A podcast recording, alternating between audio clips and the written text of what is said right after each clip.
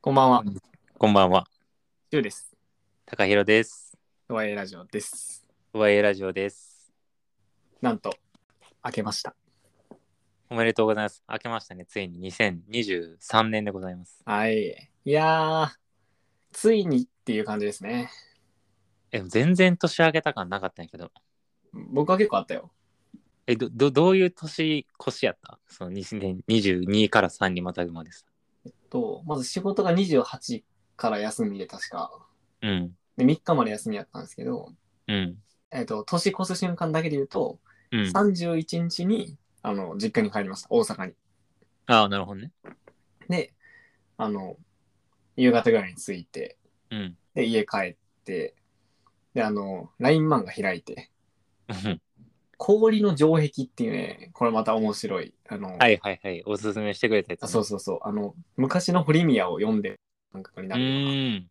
うん。あの、わか漫画るが。あって、そう、それを読んでたら、あ、やばいやばい、11時45分やってなって、 あ、じゃあもう紅白とか全く見てないんや。あ、全く見ず、その氷の城壁を3、4時間ぐらい読んでた。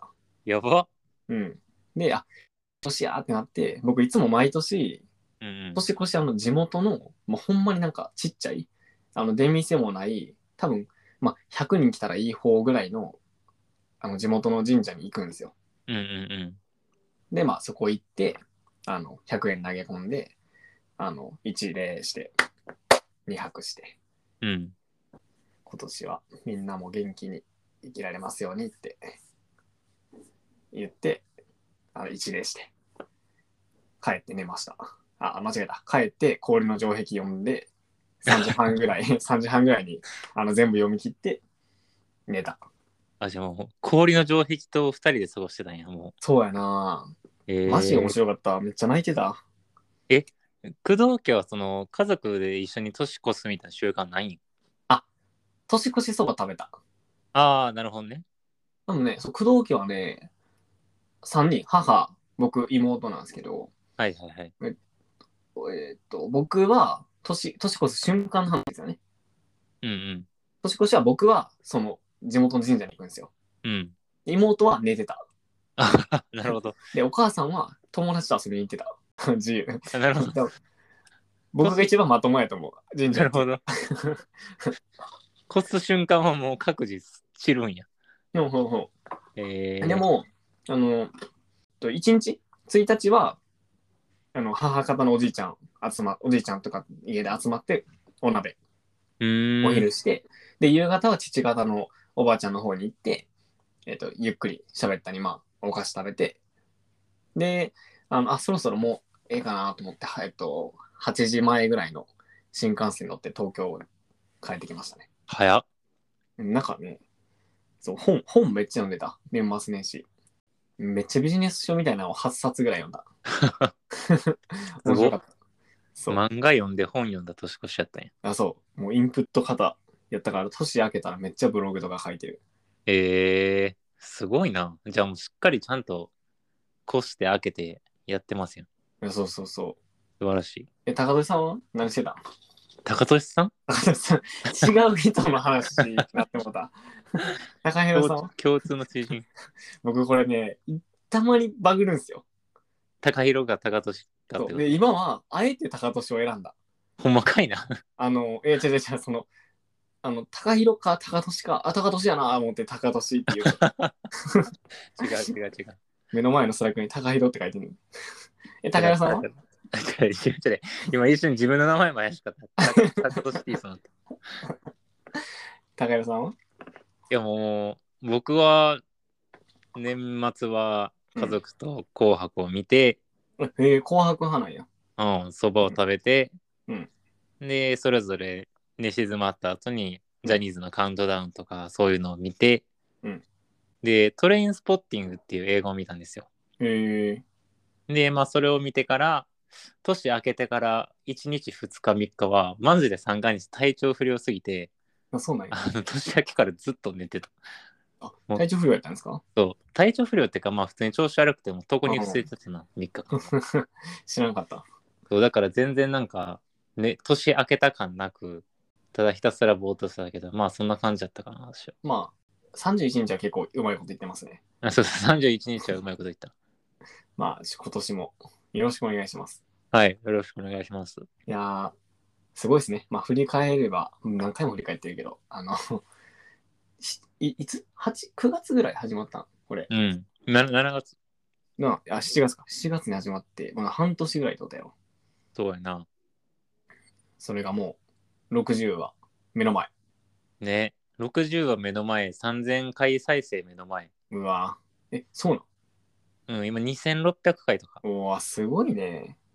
そうそう。で、まうん。あ、い Spotify のね、フォロワーの人数も54とかやから、やーありがたい。ちょっと、まあ、あと半年ぐらいで100は行きたいな。そうですね。今年の目標はフォロワーさんを100いくっていう。そうやな。はい。まあ趣味でね、続けていくので、ぜひ今年もリスナーさん、皆さん、よろしくお願いします。よろしくお願いします。あの、お便り来てるわ。お、お便り。うん。僕らが前、お便りないもん、どうしようみたいな言ってたから、お便りみんな送ってくれて。なんか久しぶりに結構ポンポンポンポンってきたよな。そうやね。だからやっぱね、あの、懇願した方がいいという。そうそうそう、懇願して初めてお便り来るラジ オやから、なんなんそれ。とはいえラジオは。お情けやん。そうですよ。お情けお便り。じゃあ、今年初のお便り読みます。僕が読んでいいですかはい、お願いしまはす。い読みます。えーラジオネーム、ほほえみさん。明けましておめでとうございます。今年もラジオ楽しみにしています。ありがとうございます。よろしくあおりが願いしとうます。ございます。えーリクエストです。映画、余命10年の、えーお二人の考察などを聞けたら嬉しいです。えー気が向いたらぜひよろしくお願いします、えーちなみに私はこの映画の予告編を見ただけで泣きそうになってしまいました。ということで、ーやっぱ新年も、やっぱほほえみさんからのお便りで始まるね。もう、ほほえみさんのおかげで支えられてます。いや、ほんま、いや、ほんまそうやんな。ほんまに そう。一番送ってくれてるんじゃないえ、これさ、あれやで、小松菜奈が主演なんやけど、あ、そうなんや。なんか小松菜奈が、この役のためにうん、めっちゃ痩せたんやったっけな。えそう結構過酷な、なんか撮影やったみたいなことだけは知ってる。ー、なるほど。うん。さすが、舞台裏をよく知る男。 そうそう。舞台裏好きやねん、結構そういうの 調べんの。ほんで、あの、丁寧に予告編の YouTube の URL まで送ってくれてるから、ちょっと見る一回かこ。聞いてみるみ、うん見てみる聞いてみよだから一応多分これ流したらあかんから、僕らにだけ聞こえるように聞いて、あの、コメントだけ多分、今映るようにしてみる。う。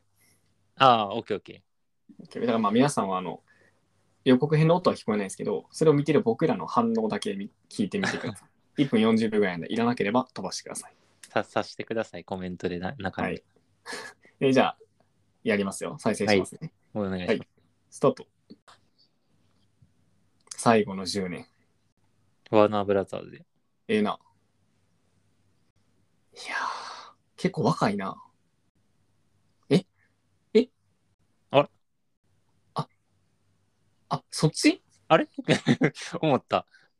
小松菜奈が痩せたんじゃなかったっけこれ。うわー、うわー、ビデオええな。うーん。え文章書いてる小説おうわあ、なるほど。え、うわ、え、すはい。なるほど。あのい、や大体わかったな。ー うん、なんかね、まあ、うんだいなんかさ、この、もうタイトルからしてさ、うんオチは決まってるや多分死ぬよな。ん。うん、死んでまうよ、もう確実にね。うん。いやー、でもなんか、こう、ね、ほほえみさんにはちょっと申し訳ないけど、うん。私このね、こう明らかにもう泣かせに来ようとしてんな系映画ちょっと苦手やねんな。裏側を感じちゃうんでしょえその、裏側を感じた、感じちゃうんでしょその、作ってるあ、そう風景とかを考えちそゃううそううそうそう。なんか意図が垣間見えすぎちゃうのがちそう。ょあっーと苦手やなって。いそうね。や、でもなんかすごい美しい映像やったね。うん。でも大体わかったことを言っていいいいよいいよ。あの予告編だけ見たんですけど、うん。多分男の子が自殺したんかなもしかしたら。あ、自殺したのそんな感じがする。え、なんかさ、うん。これ、え、私、その小松菜奈が、うんてっきりその嫁10年の立場の人やと思ってたんやけど、うんこのもう一人の坂口健太郎の方がうんそういう立場やったってことそのあ、違う違う違う。その、小松菜奈の方が、あの、余命10年ですと。うんうんうでんだからもう恋はしないと決めていたって書いてたよ。ああなるほどねで、そんな中で、もう退屈だからとか、まあ多分辛いことがあって、自殺しちゃったのが多分男側だと思ああなるほう。でど、多分それで、でも未遂に終わったんでしょうね。多分下になんか、わからんけど、木とかが、土とかがあって、はいはいはいで、あの、首に、あの、首固定する器具つけて入院してたけど、それあそういうことやったんか多分そう、多分そう。で、あの、うんそんなのずるいよ、みたいな。小松菜奈が言ってさ、なあなるほどそこのっちは行きたくても行きれないのにって。そうやんなそら余命10年宣告されてるのにお前そっち勝手に死なないとそうそうそう。で、恋に落ちて、デートして好きになって、うんキスして、結婚して、うんうんで、恋しないって決めてたけど、やっぱり間違ってなかった。終わり。 シンプルえ、どうい見や解でも一緒いやでもそうやろうな。いやなんかずるいよなこのさ、うんあの主題歌もラッドウィンプスやんか。 まあね、小松菜奈出てるしな。 そうそうなんかこう泣かせにかかってるよなそのさストーリーはもう大方みんな多分映画見に行く前から読めてんだよ。うんでももうラッドウィンプスの曲で泣いてまうやん確実に。うんうんうん。これのずるいよなって思うほんまに。でも、人はこういうのが好きやね。えでも涙よりも切ないラブストーリーって説明欄に書いたんで。え、どういうこといや分からへん。だからもしかしたら今の展開やったらポロッと泣くぐらいやけど、うんそれ以上に実はなんかどんでん返しというか、切なさがある。そうそうそう、より深みのある悲しさ、切なさがあるんじゃない実は。あえっと、初恋ファーストラブもさ、うんうん。僕らなんか、 あの予想、よあの予想したやん。そうやな。その時はさ、なんか、いや、まあまあこんな感じやろみたいな言ってたけど、すごかったもんな。確かに。奥行きが。思思わぬ展開が待ち受けてたもんな。うん。確かにな。余命10年もあるかもな、そういうの。うん、多分ラスト10、ラスト10分とか5分で、大どんでん返しがあるんじゃないかな。うん、ありえる。余命10年でさ、このビデオをなんか撮り続けてるっぽいよ、どうやら。うん、わかる。いや、そうねこれちょっと、グッとくるものがありますけど。カップル、カップルというかね、この主演の小松菜奈と坂口健太郎2人がね、うん。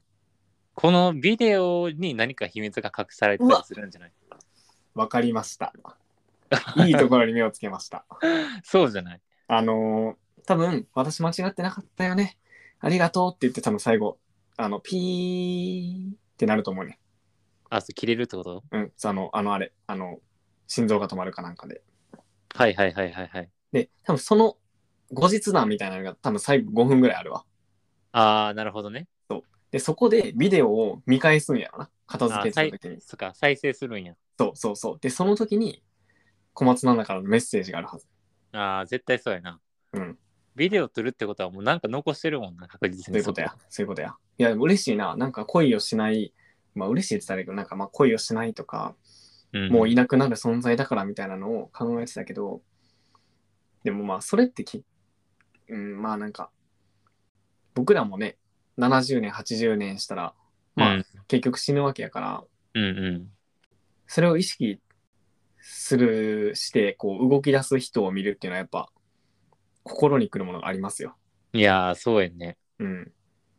やっぱ人間死を意識するとね、あれらしい、あの、変なう話、ん性欲というか、性衝動みたいになってますんやって。あへえ、あ、子孫を残さないとみたいな。いや、なんか分かれへん、その理由は。なんかあのね、昔、あのーなんて漫画やったっけな、名前。君の初恋を僕に捧ぐうん。同じ感じのやつかな。そうそうそう、うんっていう少女漫画があって、うん。私それ好きですごい読んでたんやけど、うん。その主人公の担当してる主治医の先生が、その人間死が近づくとそういう性衝動が増すことがあるんだみたいなセリフがあるんよ。うん。でそれをなんか小学生か中学生ながら「へーとか見てて思ってたんやけど、でも多分ほんまそんな感じ。うんそうそれだとからし四季が近づいていくほどやっぱりなんかそういう衝動に駆られやすくなるというか、うん。やっぱこうせ刹那の瞬間を人は残したくなるんじゃないこうやって恋愛するとかなるほどね。うんうんその、性衝動っていうのは恋愛とかも含めるあそうそうそうそうそうそうーうんいやまあ確かになんかもう孤独で怖くてしょうがないから受け止めてくれる人が欲しいとか一瞬でも自分をこう自分のままでこういられる居場所が欲しいみたいなのを思うんやろうなという想像はできる。いやそうやろでしかもさこれまあ多分タイミングの問題とかもあんねんけどさうん、これ多分相手って誰でもいいねんなあのまあ高弘さん的見解ね。そう自分を受け入れてくれるなら多分相手って誰でもよくてうんこういう場面に差し掛かった時の人間ってうん、なんかそういう歌あるもんん歌があんねん歌歌歌そうなんかこれがもし洋楽なんやけど地球最後の日やってもうんあなたがたとえ運命の人じゃなかったとしてもこれが最後だから私の前に来てくれるよねみたいなへえでそれをすごいなんか心に染みてさなんか確かにこう人間すごい時間軸が長かったらさまあもしかしたらその時間長い時間の中でパッて巡り合えた人が運命って思うことあるかもしれへんけどうんもう差し迫った時間の中でさ自分を受け入れてくれる人に対してさなんかもうこれが運命かどうかとかでも関係ないやんもうもはや確かになんかそこはどっちでもいいっていうかさそうっすね。なんかでも本来そうですよね。その僕運命あんま好きじゃないんで、運命論。ああ今、この人がいて、こういうことをしてくれて、自分もこう、愛したいと思えるみたいなうんうんうんうんことが重要じゃん。うん、いや、そう、その事実が重要やね。うん。まだ見る運命の人とか探すよりさ。うん、だからそういう意味では自然だなと思う。うん、それで出会って、この10年で多分関係築いて、最初はこう、この人がした、この人しかいないからとか、この人が一番いいからみたいな。好いてくれてるから、受け入れてくれてるからっていう、その時だけの感情で決めるけど、うん、うなんんかそれがさ、まあ、この3年、4年とか続いていく中で、その3年、4年こそがさ、特別な遊園になるわけや。うん、うん、そうね。いや、でもさ、すごくないこれ、さっき予告編見たときに、うん。これさ、その、死期が迫ってる人と恋愛するときにさ、うんこんなにぶつかれるって逆にすごくない確かに。なんかめっちゃ気遣いそうっていうことよね。そうそうそう、めっちゃ思った、それすごい。確かに。もし、もし自分の好きな人が、じゃあ、残り半年の命ですとかさ、まあ、こういう余命10年ですって言われたらさ、うん。なんか思い切ってぶつかられへんっていうか、なんか傷つけたくないなって思っちゃうから、うん。だからこんな風に限りある命を燃やし尽くそうとこうぶつかり続ける姿ってなんかすごいなって今、いやー、最高やな。予告編見ながら思ったけど。下手したらこう余命宣告されてない人よりすごく深い幸せな関係は築けてたんかもしれないですね。うーん。いや、いい映画やったな、これ。たった1分半の映像だけで余韻に浸って るけど。え、でも、ちょっと言うか悩んだんですけど、うんうん。あの、4月は君の嘘だなって思った。ああ、これうん。似てるああ、でもそうか。4月は君の嘘も余命があるやったっけ余命はないんやけど、うんうん。あの、すぐわかるから言うと、その、かおちゃんが、うん、うん。あの、あの病気なんですよね。はいはいはいはい。で、もしかしたら、あの、生きれるかどうかわかんないみたいな。うん。のを見た時にかおちゃんはもう好きなことやるぞみたいななったんですああ、やっぱ吹っ切れるんや。よ僕その瞬間がすごい好きであパソコンの待ち受けにしてるあ。めちゃくちゃハマってるやん。うんいや4月は君の僕一番好きやからあそうだよね。言ってたもんな。うんいや、でもそうかもね。なんかそういう時間の有限性みたいなのを意識した瞬間に人間動き出すんかもな、こうやってう。んでもさ本来そうやん人生って有限やんうん。自分が思うように体動かせるのだってさもしかしたら今日までかもしれへんしさうんうんうんうん。なんかそう考えてさ生きよって本当にやりたかったこととか本当に大事にしたかった人を大事にしようって思える映画ですねこれはいや、そうね。そうであってほしいね。そうじゃないことあるこのタイトルで。いや、分かれへんで、もしかしたら全然違う展開を見せいや、絶対コメントとかあれやろ。 もっと家族を大事にしようと思いましたとか、そういう感じでしょ。ちょっとコメント見てみるか、YouTube うの。ん。正直マジでよか った。映画館周りにすすり泣く声が渋滞するくらい、みんな泣いてた。えー、マリがもっと行きたいって言った時に耐えてた涙がほんこらえてた涙が崩壊したわ見に行くか迷ってる人は絶対見ぬべき難病ものとは全く違う映像美でアプローチしてるし季節撮るために1年かけて撮影してるしうん小松菜奈さんはそれに合わせガチの減量しててすごいって思ったあと終わった後の何とも言えない喪失感を体験してほしいへえそんなにラット小松菜奈は神作確定。まあまあそうやろなそうなのよ。え、すでもす、ああ、そんな、あれなんや。なんか、そうそう、この、さっきの私が読んだコメントの人みたいにさ、うん。その難病者とは、ま、難病者と思ってたんや。どっちかって思いっうてと。た思ってた。でも、ちょっと違うみたいね、この人うの。んちなみに、そのコメント残してる人のハンドルネーム、日本は終わってるよ、わら。そんな日本に絶望してる人ですら感動できるんや。感動できるらしい。えー、でもそう、中盤の、中盤から後半、ほぼ泣いてました。中盤からすごいえーこの作品本当にすごい。信じられないくらい泣いた。こんな言い方だと薄っぺらく聞こえるけど、本当に人生をこれからも送れるって思えていることに感謝しようって思った。えーそうやね。そう思わされる映画やんな、これ。見るか。今日見てきた。本当に感動した。ここまで映画で感動したのは初めてかもしれない。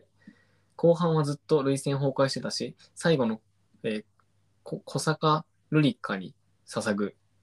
で、限界突破。主題歌も相まって見終わった後ぼーっとしてしまった。それくらいいい作品だった。あれなんかなもしかして実はなんかないや、それはないんじゃん、さすがに。え、なんなのこの小坂ルカさんって。何者え確かに。え、なんなのちょっと気にな待る。って、これネ タバレじゃん。いや、確かに。これネタバレ、ネタバレかなもしか して。小坂ルカさん。ちょっと気になるな。ネットフリックスとかにあれたらちょっと見てみて、までた。もあれ、あれやん、俺、ないややばいやばいやばい。亡くなってはるやん、ほら。え、そう。ほんま、この、あ、あ著者の方が亡くなってはるんや。え原作の。あ、そういうことか。うん。え、だからあれなんじゃないその、フィクションやけど、著者の人ももしかしたらなんかそういう寿命を意識する瞬間があって、病気とかなんかで。で、それでこの小説を書こうと思ったんじゃないほんまやな。えーでもす、えーそう考えいたやら、ほ結ん構まやわ、ほんまやわ。病状が悪化して、2017年に38歳という若さで亡くなったって。